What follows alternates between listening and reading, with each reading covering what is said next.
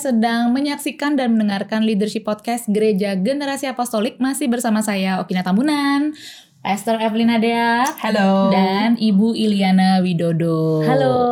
Saya harap Anda sudah mengikuti ya dua episode sebelumnya karena hari ini adalah episode terakhir kita bersama dengan Ibu Iliana. Jadi- Terakhir untuk di musim ini. Iya, jadi ini kesempatan berikutnya ya Kelihatannya kita untuk nanti bisa satu frame lagi. Dan Ya. jangan lupa untuk bisa berikan komen atau pertanyaan di kolom komen atau kirim email nanti kita juga akan responi. Oke, em, di episode kita yang terakhir, Pastor If ada kasih statement ya bahwa hadiah terbaik yang kita bisa berikan kepada anak, kepada pasangan atau seorang gembala kepada jemaat adalah diri kita yang sudah ditransformasi Yes. em, yang sudah aware dengan kesehatan jiwa kita, sehat secara rohani, sehat secara jiwa. Dan yes. saya rasa juga hadiah terbaik yang sebuah unit keluarga atau pernikahan bisa kontribusikan kepada negara kita adalah Hmm. kesehatan mental di Betul, keluarganya ya. betul banget. Dan jadi inilah akan kita diskusikan di episode kali Yes. ini bagaimana sih untuk bisa merawat kesehatan mental dalam unit keluarga. keluarga. Oke, sekali lagi terima kasih ya Pastor If dan juga Okina Ya, untuk Bu. kesempatannya saya bisa sharing dan berbagi lagi di uh, saat ini, episode saat ini. Ya. Dan topik kali ini kita akan membahas kesehatan mental di dalam unit keluarga Ya. ya. Mhm. Oke, kalau kita membahas kesehatan berarti kan hmm, op- eh, lawan kata dari sehat adalah sakit, Sakit. ya. Kemudian juga kalau kita membahas tentang sakit ini, eh, sakit itu juga ada stadiumnya ya. Mm-mm. Ada stadium Ya. awal, stadium eh, mungkin medium, ada stadium akhir gitu. Mhm. Dan tentunya kalau kita mengalami sakit di dalam fisik, alangkah baiknya semakin cepat di- Ditangani. ditangani Ya. itu akan semakin baik. Ya. Dan kalau semakin sulit, maka itu akan semakin parah, betul ya? Mm-mm. Demikian juga kalau hal-hal yang berhubungan dengan jiwa atau mental kita. Betul. Kalau berbicara tentang kesehatan mental, alangkah baiknya eh, eh, tertangani dengan lebih eh, cepat, itu akan lebih baik. Dan Mm-mm. kesehatan mental itu juga ada stadiumnya, Hmm. stadium awal, stadium tengah, dan stadium akhir. Oh.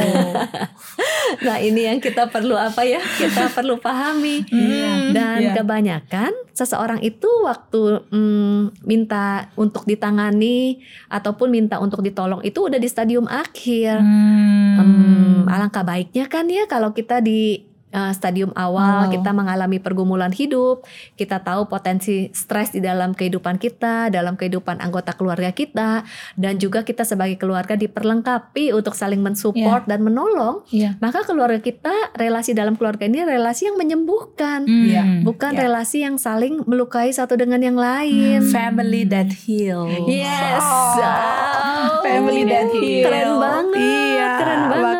Keren banget sih kalau bisa begitu tuh. Bener banget dan dan cukup sedih sih ya memang eh, yang sering terjadi karena ketidaktahuan kita Hmm. banyak yang mm, anak-anak muda kah atau pribadi-pribadi stres dan terluka itu sumbernya adalah dari keluarga. Hmm. Iya, dari apa bagaimana relasi dalam keluarga saling tidak paham, konflik dalam keluarga, akhirnya stres, terluka. Contohnya berapa banyak ya momen-momen KKR kemudian ditantang siapa di sini yang ingin dipulihkan, lalu maju ke depan dan rata-rata luka-lukanya itu adalah karena relasi dalam Ya. keluarga. Mhm. Tapi ada kabar baiknya loh.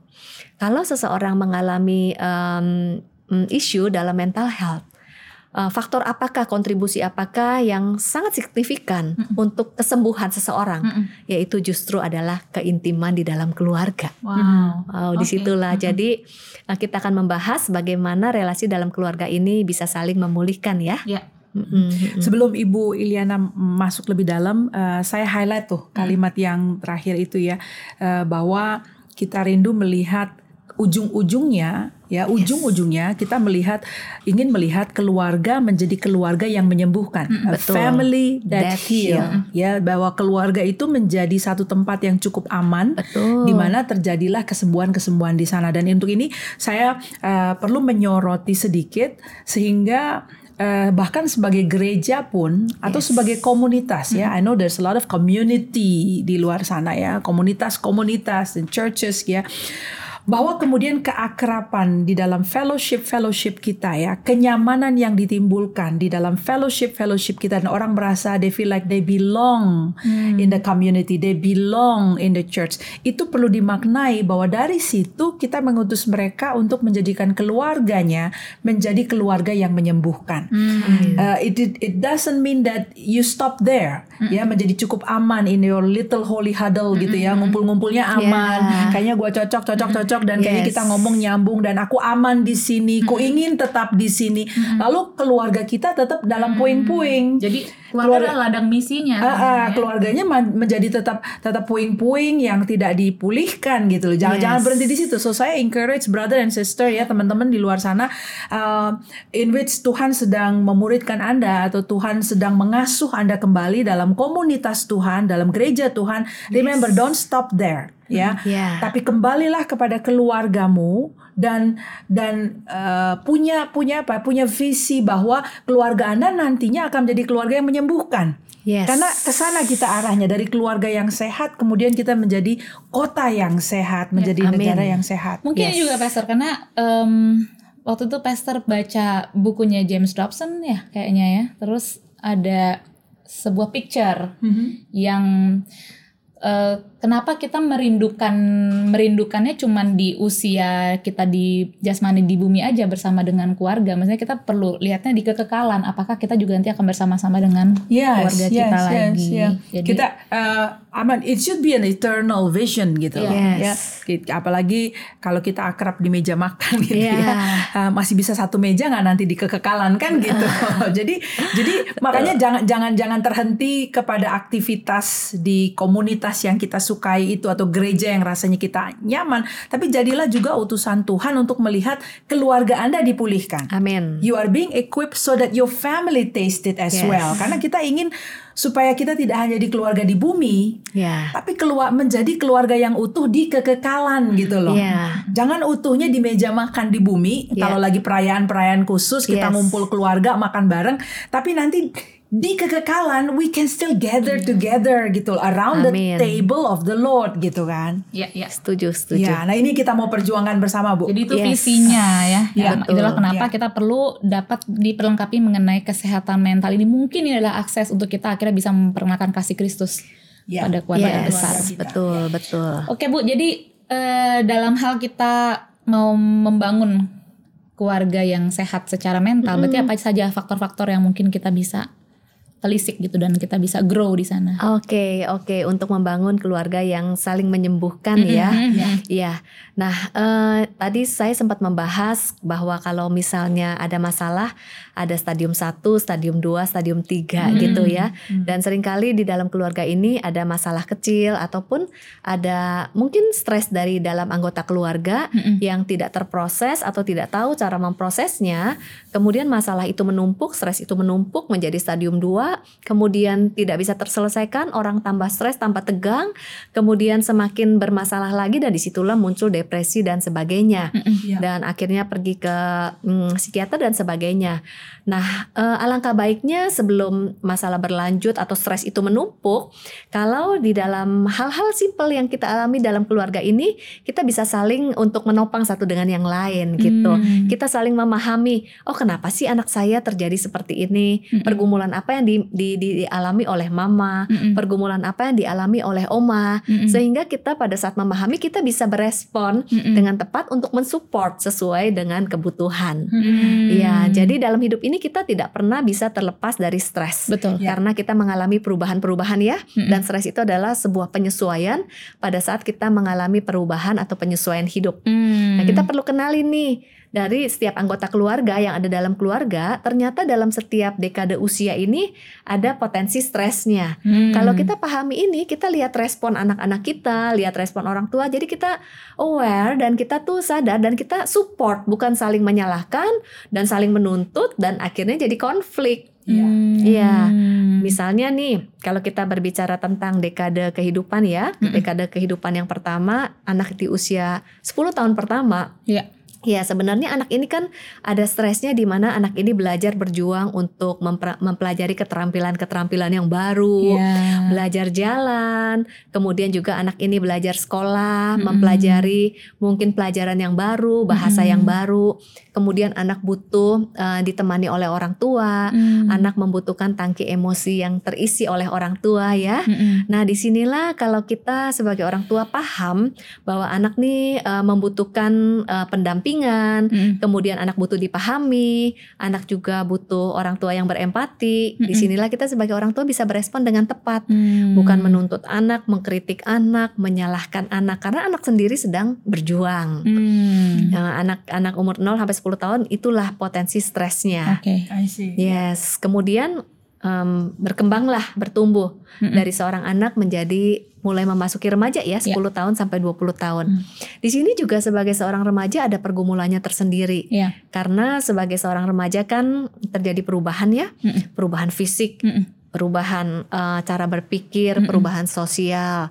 Nah, di sini eh, anak remaja ini bergumul, apakah diri saya ini cantik kah? Hmm. Ganteng kah? Mm-mm. Apakah saya tuh memiliki potensi? Mm-mm. Apakah saya nanti bisa memiliki masa depan yang sukses? Mm-mm. Mm-mm. Nah, anak remaja ini kan pada saat lagi stres nih, bergumul tentang dirinya. Kalau orang tua tidak paham, Iya. nanti orang tua jadi melihat anak remaja ini kenapa? Berontak. Kenapa? Iya, berontak, Mm-mm. kenapa mudi? Mm-mm. Padahal Mudi. sebenarnya sedang bergumul tentang dirinya sendiri, butuh teman untuk ngobrol-ngobrol nih. Hmm. Butuh teman untuk bercakap-cakap. Kemudian juga butuh teman diskusi Iya. dari apa yang sudah dipelajari, apa Iya. yang dia dapatkan dari keluarga, dari orang lain. Mm-mm. Kemudian dia sedang uh, menginternalisasi nilai-nilai yang akan dijadikan prinsip dalam hidupnya. Iya. Kemudian banyak bertanya. Nah, pada saat bertanya kepada orang tua, orang tua nggak nggak nggak nggak aware ya. Hmm. Dikirain anak remaja ini uh, memberontak. Mm-mm. Kemudian saat anak remaja yang lagi stres kan um, mudi ya, Iya. emo emosinya naik turun. Mm-mm. Sebenarnya yang dibutuhkan anak remaja itu adalah teman bicara, Iya. teman yang bisa berdiskusi, kemudian juga kepada siapa dia bisa bertanya, tidak disalahkan, kemudian dipahami, di sinilah bisa melewati masa remajanya dengan baik. Hmm. Di sinilah butuh pengertian orang tua. Mm-mm. Kadang kalau nggak nyambung nih, jadi ini ya konflik. konflik Dan ya. akhirnya orang tua stres, Anak anak-anak juga juga stres. stres.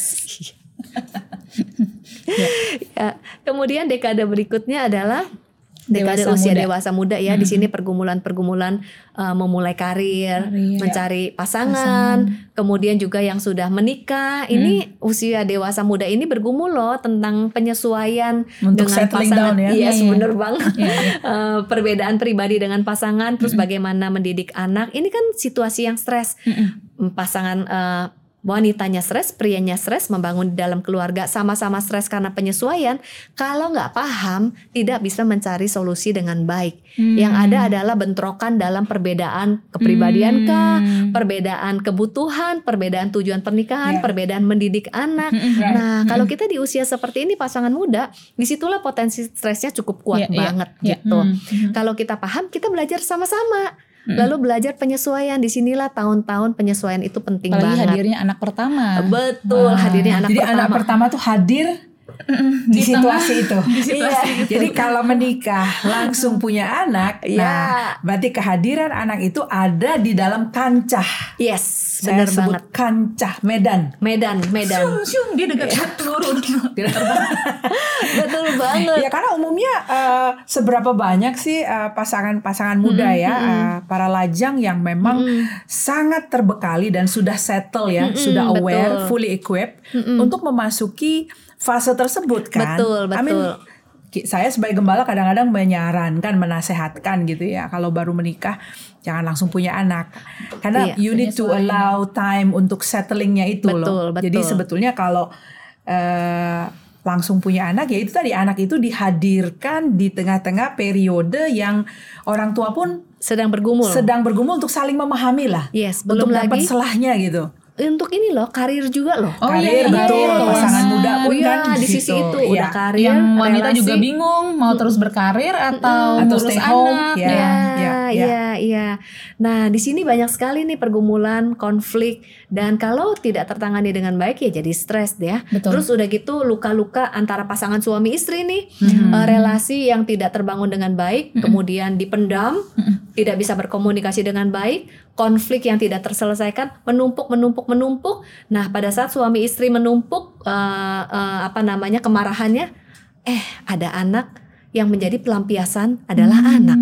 Anak pun jadi terluka. Hmm. Di sinilah sangat perlu dipahami pergumulan di usia tersebut. Iya, iya. Ya. Mm-mm. Kemudian di dekade berikutnya adalah di mana Dewasa Madia ya Bu ya. eh, ya dewasa madia atau midlife ya. Midlife. Ini ya. juga ada pergumulan juga. Ya, ya. Di mana eh, kalau usia remaja, anak-anak ini berubah dari anak-anak menjadi dewasa. Ini kan masa transisinya nih usia remaja. Hmm. Tapi kalau di usia midlife itu adalah kita yang sudah tidak muda eh, akan memasuki kehidupan transisi menuju senja ya menuju senja ya. senja dan senior. senja ya. Matahari terbenam. ini ceritanya matahari jam berapa nih Iya, kira-kira matahari. nih? jam jam jam tiga apa jam dua Jam berapa nih Bu berarti Iya. dekade berikutnya nih Bu?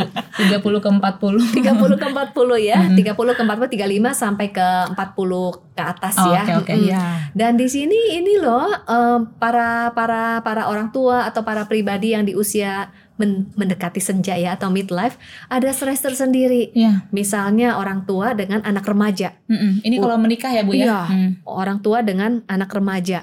Kalau nggak paham akan jadi konflik orang Iya, tua iya, dan iya, anak iya, remaja. iya. Kemudian di usia midlife ini kan sebagai orang tua juga sudah mulai melepaskan anak remaja untuk semakin mandiri dan nanti menikah. Hmm, hmm, hmm. Nah, kalau orang tuanya sendiri eh, istilahnya belum pulih, kesepian, nanti anak remaja semakin dewasa dia tambah kesepian. Hmm. Waktu dia tambah kesepian, konflik lah dengan pasangannya atau Hmm. atau karena dia kesepian mencari hal-hal lain di luar untuk mengisi kesepiannya. Inilah justru yang perlu diperhatikan. Jadi ada sindrom emptiness ya. Ya, emptiness Iya, ini membawa uh, stres tersendiri. Oke. Kemudian juga di mana di usia 40 tahunan ke atas ini kan situasi sudah mapan. Mm-mm. Kemudian ada yang berusaha mencari tantangan-tantangan baru. Mm-mm. Kemudian juga ada juga di situasi seperti ini relasi pernikahan kalau tidak dibangun Hmm. ini jadinya nggak deket nih di usia 40 tahunan, anak-anak sudah uh, dewasa. itu menjelang pensiun berarti ya Yes.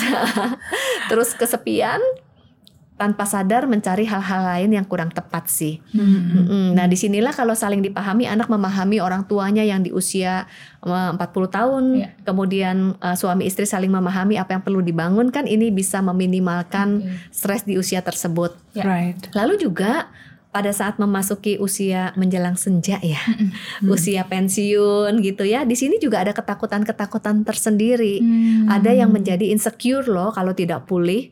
Mm-mm. Yang di usia uh, menjelang senja itu yang sehatnya kan memberi mendelegasikan Ya, ya, kepada ya, ya, ya. yang lebih muda. Ya. Tapi ada yang nggak siap. Kemudian di Hmm. dekade berikutnya juga mulai melihat bahwa ada teman-temannya yang sudah semakin tua, mungkin ada yang dipanggil Meninggal. Tuhan, ada ketakutan-ketakutan tersendiri, sehingga banyak lansia yang mengalami stres dan ketakutan. Kalau kita pahami, banyak loh yang bertanya, kenapa sih opa saya seperti ini? Ya. Kenapa sih mama saya seperti ini? Kalau kita paham, kita tidak menuntut mereka, Hmm. tapi kita bisa berempati, berespon, dan akhirnya kan kalau kita bisa berespon dengan tepat, orang yang stres pun jadi akan merasa dipahami, stresnya berkurang. Mm-mm. Iya, inilah sebenarnya perlunya kita saling memahami satu dengan yang lain. Wow, jadi em, intinya di dalam setiap siklus kehidupan pasti ada Potensi. stresnya, potensi stresnya. Betul. Dan tadi yang dimaksud Ibu Iliana adalah bagaimana kita kelola stres kita supaya minim. Betul, Gitu ya. betul. Hmm. Mengelola stres diri sendiri, memahami anggota keluarga kita yang lain Hmm, supaya right. bisa berespon dengan tepat, bukan menuntut. Kok dia udah tua begitu sih? Kok opa begini gitu ya? Kok mertua seperti ini? Kok anak saya begini? Kok yang remaja mudi? Dan akhirnya kan konflik ya. Mm-mm, bukan relasi yang menyembuhkan, relasi yang memahami. Berarti Ya. proses memahaminya itu seperti apa Bu kira-kira? Nah. Nah, teknik-tekniknya. Nah, setelah kita memahami ini, jadi kalau kita melihat ada respon-respon yang kayaknya kurang pas dengan kita, oh dia sedang bergumul untuk mencari identitas diri. Mm-mm. Oh, dia sedang uh, bergumul karena dia sedang kesepian. Kalau kita tahu dia kesepian, kita ajak bicara. Nah, ini cara kita berespon. Lalu ada hal yang perlu dibangun sih, bagaimana seseorang melewati stres itu adalah bagaimana komunikasi antara satu dengan yang lain. Ini Hmm. penting banget komunikasi Nah, antara let- let's go let's go anggota. deeper in that. Nah, komunikasi Eh, di salah satu kelas eh, PMC ya premarital counseling itu ada level-level komunikasi ya Bu ya. Iya. Nah, the, the deepest part is the intimate communication. Iya. Tapi kalau yang masih di permukaan itu katanya hallway ya, katanya tuh ngobrol tuh ngobrolin udara lah apa gitu ya. Iya, Jadi iya. saya sebagai gembala yang melakukan eh, counseling pranikah pada saat kita bicara mengenai eh, komunikasi, ini ini berulang-ulang saya soroti. What is the quality of your communication Yes. daily? Ya kan? Nah, kalau memang kita datang dari konteks keluarga yang Yes. tidak terbiasa untuk masuk ke dalam komunikasi, ya ke komunikasi feeling ya. Yes, Jadi yes. bukan hanya opinion kan? Betul, Ah, betul. Opini, fakta. opini fakta yang faktual-faktual ya. Kalau pulang ke rumah mungkin orang tua tanya eh, nilainya berapa.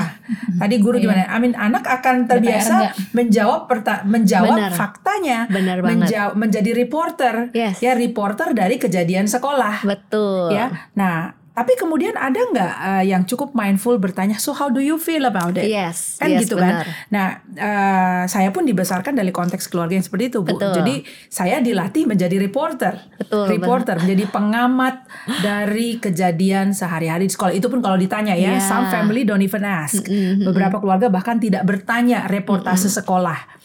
Jadi ya itu hush hush. Betul, Itu betul. masuk lagi kepada yang ya ya hanya permukaan saja. Yes. Nah, jadi cuma diajak ngumpul, ayo makan. Sudah makan belum? Iya. Sudah bikin PR belum? Betul, Kan betul. itulah uh, two famous question at home Yes, kalau punya yes. anak. Sudah bikin PR, sudah makan belum? Nah udah. Tapi beyond that there is no other question. Betul, betul. Mungkin yang ekstra adalah tadi di sekolah bagaimana reportase. Ah, betul, betul, betul. Tapi yang elemen so how do you feel about it? Itu tuh Yes. untouched bu. betul, betul banget. Nah sekarang eh, waktu produk atau tipe Iya. eh, orang-orang seperti ini kemudian hadir di ruang counseling pranikah berarti bersiap untuk membangun unit keluarga yang berikutnya. Wow, they have no clue. Yes. They have no clue on feeling. Iya. Nah, berkomunikasi dengan pasangan pun mengkomunikasikan perasaan. Ini skill yang saya katakan ini a learned skill sebenarnya Yes, Bu ya. betul, betul. Ini skill yang bisa dipelajari.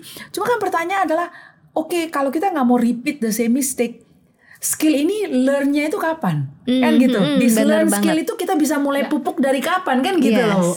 Yes, betul banget. Iya, itu menarik sekali nih. Seringkali kan kita dalam keluarga eh, yang dibahas small talk ya. Iya. Apa kabar? Udah gitu informasi, kasih nasihat aja terus Nah, ya. itu jadi dengar pasif kita Iya, kan. bener. Apalagi anak-anak digurui terus ya. Iya, sama guru guru. sekolah udah digurui. Di rumah juga guru baru. digurui. Terus dia pergi ke sekolah minggu juga digurui. Ada ibu guru. Iya. Udah gitu selain digurui ada lagi nih persuasif, instruksi aja terus. Kamu harus, kamu lakukan ini, kamu lakukan ini. Bahkan even terhadap pasangan juga lakukan Instruksi. ini, instruksi, instruksi, instruksi. Nah komunikasi kita di dalam keluarga itu mostly tuh isinya seperti Oh, itu. betul, benar, Iya. benar, benar. Betul. Padahal ada pertanyaan apakah kita ada komunikasi di level feeling. Ini penting banget tadi Pastor If sempat bilang tuh. Eh, ini menarik sekali komunikasi di level feeling. Saya jadi ingat nih. Saya pernah ikut eh, pelatihan sertifikasi di trauma healing dan di situ sempat membahas em, bagaimanakah melayani seseorang yang mengalami trauma Hmm. dan kapankah eh, powerful momennya di mana orang itu mulai memproses eh, heal, eh, traumanya, Traumanya. ya healingnya itu mulai berproses. Ternyata situasi yang eh, menyembuhkan itu adalah pada saat seorang yang trauma itu dia bisa menceritakan pengalaman-pengalaman yang menyedihkan, lalu dia bisa menceritakan perasaannya pada saat mengalami pengalaman tersebut kepada seseorang, kepada konselor. Mm-mm. Kemudian konselornya ini mendengarkan dengan empati, Hmm. menerima, kemudian menghargai apa yang disampaikan, kemudian tidak cepat-cepat menasehati, tidak cepat-cepat menggurui, tidak menghakimi, tidak mengkritik, kemudian tidak eh, me- me- me- me- menuding dan cepat-cepat menyuruh kamu nggak boleh begini gitu. Ternyata proses bercerita menceritakan perasaan di situlah momentum di mana orang itu mulai berproses untuk kesembuhannya Hmm. Sederhana. tapi itu powerful banget Mm, mm, mm. nah pertanyaannya kalau ini bisa dilakukan momen ini di dalam keluarga dalam relasi sehari-hari why not Ya, ya. dalam keluarga menjadi relasi yang menyembuhkan Iya.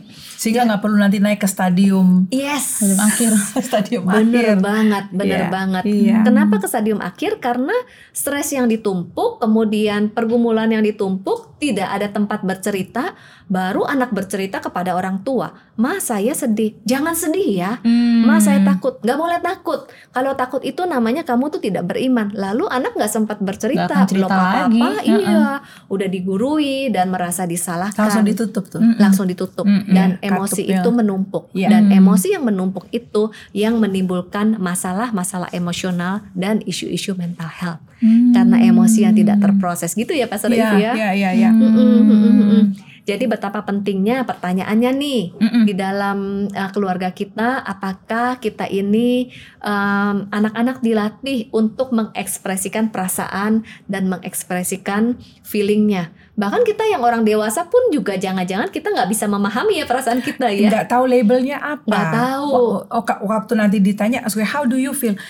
Seringkali beberapa kali nih saya dapat jawaban dari orang dewasa yang berkata, I don't know what I feel. betul atau Nggak jangan-jangan tahu rasanya apa, namanya apa perasaan ini. betul atau tahu. jangan-jangan mati rasa loh Pastor. Nah, mati rasa karena sejak Sudah kecil numb, ya? iya benar enam sejak kecil dibilang jangan sedih jangan takut jangan nangis jangan kecewa kemudian apa jangan marah tapi kan itu sebenarnya emosi itu perlu memang diproses. perlu memang. diproses Mhm. dan perlu diakui perlu dibicarakan bukan dipendam bukan ditekan kalau dipendam dan ditekan menjadi tumpukan emosi yang semakin menumpuk di situlah isu mental health itu muncul dan makanya kenapa perilaku anak-anak itu sering menjadi perilaku yang negatif apa Hmm. perilaku buruk rah- eh, apa dibalik perilaku buruk anak-anak Mm-mm. banyak karena regulasi emosinya tidak stabil. Iya. Hmm. yes Iya. tidak terproses bahkan bukan anak-anak saja orang dewasa juga loh Nah, Iya. itu. jadi mungkin untuk memutuskan mata rantai. Iya. Saya jadi ngomong mata rantai. Iya. This is a cycle. Jadi Iya. ini siklus Yes. ini. Jadi tadi Anak-anak juga ngeliatin cara orang tua Betul. emosi. Jadi kalau ditanya tadi, se- kalau kita mau bilang tindakan preventif yang mau dini, sedini mana? Ya sedini mungkin. And which is why Yes, betul uh, Ibu Liana saya appreciate nih. Okina ini uh, dalam penanganan penggembalaan untuk gereja anak Yes. kami uh, kita mulai melakukan edukasi kepada para Mm-mm. orang tua sehingga orang tua bisa memulai komunikasi level feeling betul sekali. ke betul anak-anak. betul. dan anak-anak kita ajak untuk bisa aware mengungkapkan yes. lalu menjurnal. Iya. Ya anak-anak mungkin jurnalnya pakai smiley face aja cukup ya. Saya pernah satu kali di ibadah anak nih Bu Ili, ada satu orang anak marah sama saya. Dia ngambek karena memang em, dia butuh atensi, pengen Betul, ngomong terus. betul. Padahal kita ibadahnya lewat Zoom masih gantian ada lebih dari 15 anak dalam Iya. pada saat itu di ruangan Zoom. Jadi saya dengan sopan saya minta sama dia nanti ngomongnya ternyata marah. Akhirnya saya telepon dia, saya berikan telinga untuk mendengarkan dan dia mengungkapkan rasa marahnya kepada betul saya. banget Jadi betul banget. memang ya penting ya karena itu tadi em, And emosi healthy ya yes at emosi least dia adalah tahu bahwa itu marah gitu Betul. loh emosi dan perasaan adalah bahasa dari jiwa. Iya. betul Jadi kalau tidak bisa dikomunikasikan, Betul. waduh, ya memang enam itu. enam iya Sama ini juga sih Bu saya lihat ada juga ekspresi yang lain ya. Satu hal enam tadi yang Pastor bilang nggak tahu identify ini perasaan apa ya. Ada lagi yang saya perhatikan kalau tutup Pastor If bilang ada orang yang mau apa pun perasaannya emosinya marah. betul sekali Nah, betul dan satu lagi saya temukan Bu, kok saya perhatikan dia apa pun emosinya cengengesan. Nah, jadi wow ini kebalikan ya agak iya jadi saya jadi Jadi memperhatikan ekstrim Iya. Hmm, jadi cukup cukup ekstrim. Nah, itu coba gimana Bu? Ini kan kita supaya jadi utuh ya Iya, antara betul. roh jiwa tubuh ya benar-benar satu bahasa. Benar Kalau kamu marah-marah, kamu sedih-sedih, kecewa-kecewa. benar-benar dia sedih ekspresinya marah-marah Mm-mm. kemudian dia kecewa yang keluar Marah marah-marah takut juga marah. takut juga marah Iya. ditanya kamu marah enggak nadanya tinggi pula lagi Tapi bilang iya sih orang bilang aku cuma marah iya betul betul jadi betul apa itu betul kemudian dia mar dia udah merasa nggak marah ada juga yang tahu dia marah tapi ditanya kamu marah karena apa nggak tahu juga karena apa Hmm. jangan-jangan marah dengan bosnya nggak bisa mengelola dengan baik disemburlah ke dalam rumah, ke dalam Iya, anggota iya. keluarganya. Nah, ini ini kebiasaan sejak kecil ya. Karena kita mungkin diasuh oleh pola pola asuh yang eh, nggak boleh marah nanti nggak rohani. Nah, ini dia mungkin kita bisa mulai dari mulai anak-anak. Kalau kita melihat anak-anak kita nangis gitu ya, berikan waktu untuk dia menangis. Hmm. Sesudah menangis diajak bicara.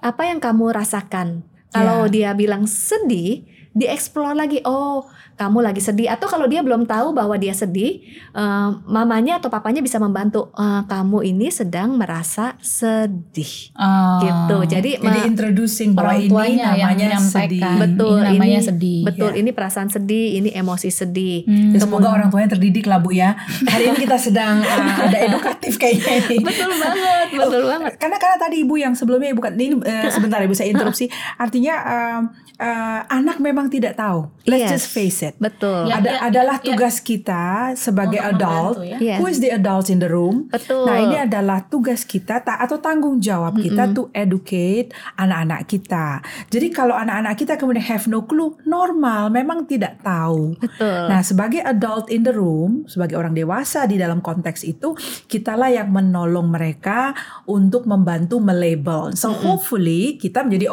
orang-orang dewasa yang cukup terdidik. betul. Ya, Betul. makanya masa-masa ini eh, kita bicara seperti ini ya ini ya jadi diskusi yang sangat edukatif Betul kan, sekali, betul gitu banget. untuk para lajang khususnya. Iya. Silakan Bu Iya. dilanjutkan.